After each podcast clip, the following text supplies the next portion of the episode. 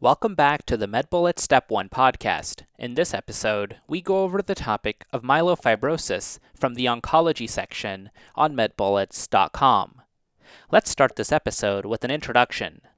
Myelofibrosis is neoplasia of mature myeloid cells, most notably of megakaryocytes. It is most commonly seen in older adults in their fifth or sixth decade. It is the result of a JAK2 kinase mutation. Megakaryocyte hyperplasia results in fibrotic obliteration of the bone marrow. This is the result of increased production of PDGF. Let's now discuss the clinical presentation, including symptoms of myelofibrosis. Symptoms include splenomegaly, bleeding, and thrombosis. Splenomegaly occurs secondary to extramedullary hematopoiesis.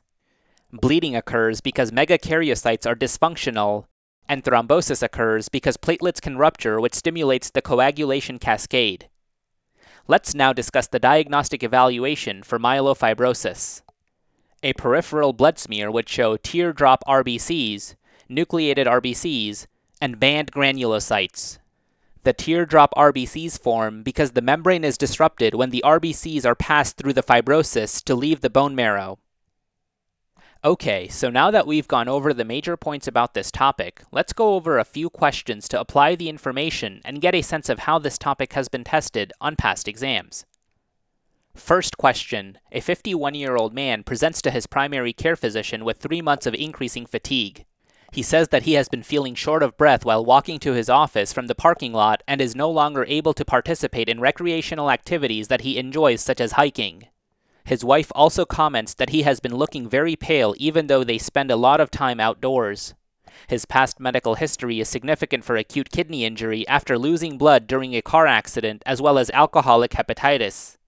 Physical exam reveals conjunctival pallor and a peripheral blood smear is obtained, which shows teardrop shaped red blood cells. Which of the following is associated with the most likely cause of this patient's symptoms? 1. Abnormal triglyceride handling. 2. Increased production of platelet derived growth factor. 3. Inhibition of metalloproteinase activity.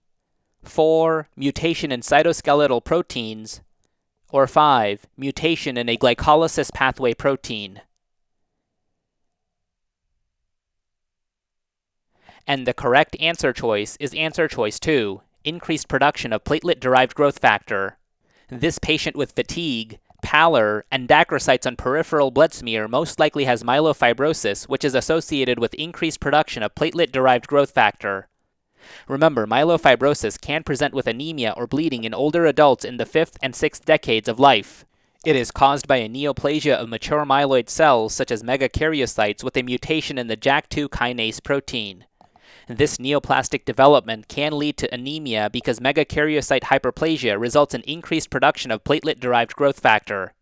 Signaling downstream of this factor results in fibrotic obliteration of the bone marrow.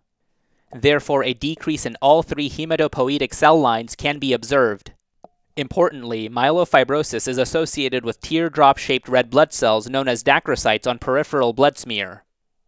Let's now review the incorrect answer choices. Answer choice 1 abnormal triglyceride handling is associated with A beta lipoproteinemia, which would present with spur cells known as acanthocytes rather than dacrocytes. Answer choice 3 inhibition of metalloproteinase activity is associated with thrombotic thrombocytopenic purpura, which would present with helmet shaped schistocytes rather than dacrocytes.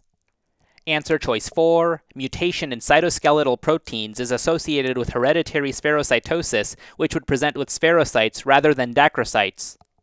And finally, answer choice 5, mutation in glycolysis pathway proteins such as pyruvate kinase is associated with anemia that presents with echinocytes or Burr cells rather than dacrocytes. In summary, myelofibrosis will lead to anemia with teardrop shaped red blood cells known as dacrocytes. Next question A 67 year old woman presents to her primary care provider with fatigue. She reports a seven month history of progressively worsening tiredness. She also has noticed that she bleeds more easily with minor trauma. Her past medical history is notable for hypertension, diabetes mellitus, and chronic obstructive pulmonary disorder. She takes lisinopril, hydrochlorothiazide, metformin, and glyburide. She has a 45 pack year smoking history and has a distant history of cocaine abuse.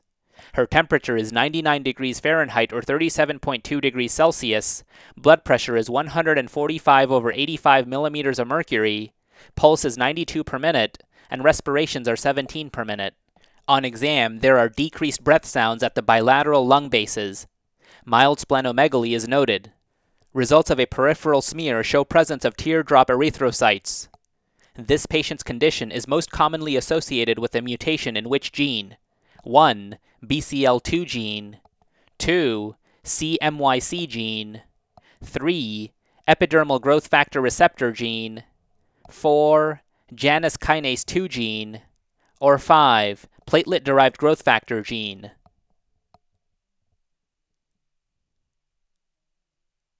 And the correct answer choice is answer choice 4, Janus kinase 2 gene. The patient in this vignette presents with fatigue, bleeding, splenomegaly, and a peripheral smear with teardrop erythrocytes suggestive of myelofibrosis. Myelofibrosis is the result of a Janus or JAK2 kinase mutation. Remember, myelofibrosis is a mature myeloid neoplasia characterized by fibrotic obliteration of the bone marrow secondary to megakaryocyte hyperplasia. It is caused by a mutation in JAK2, the same protein that is associated with polycythemia vera and essential thrombocytosis. JAK2 regulates myeloproliferation, so a constitutively active JAK2 will lead to dysregulated production of myeloid lineages. Let's now review the incorrect answer choices. Answer choice 1 BCL2 is an oncogene associated with follicular lymphoma. This condition is caused by a 1418 translocation that approximates the Ig heavy chain locus with BCL2, an anti apoptotic gene. Follicular lymphoma can present with painless lymphadenopathy.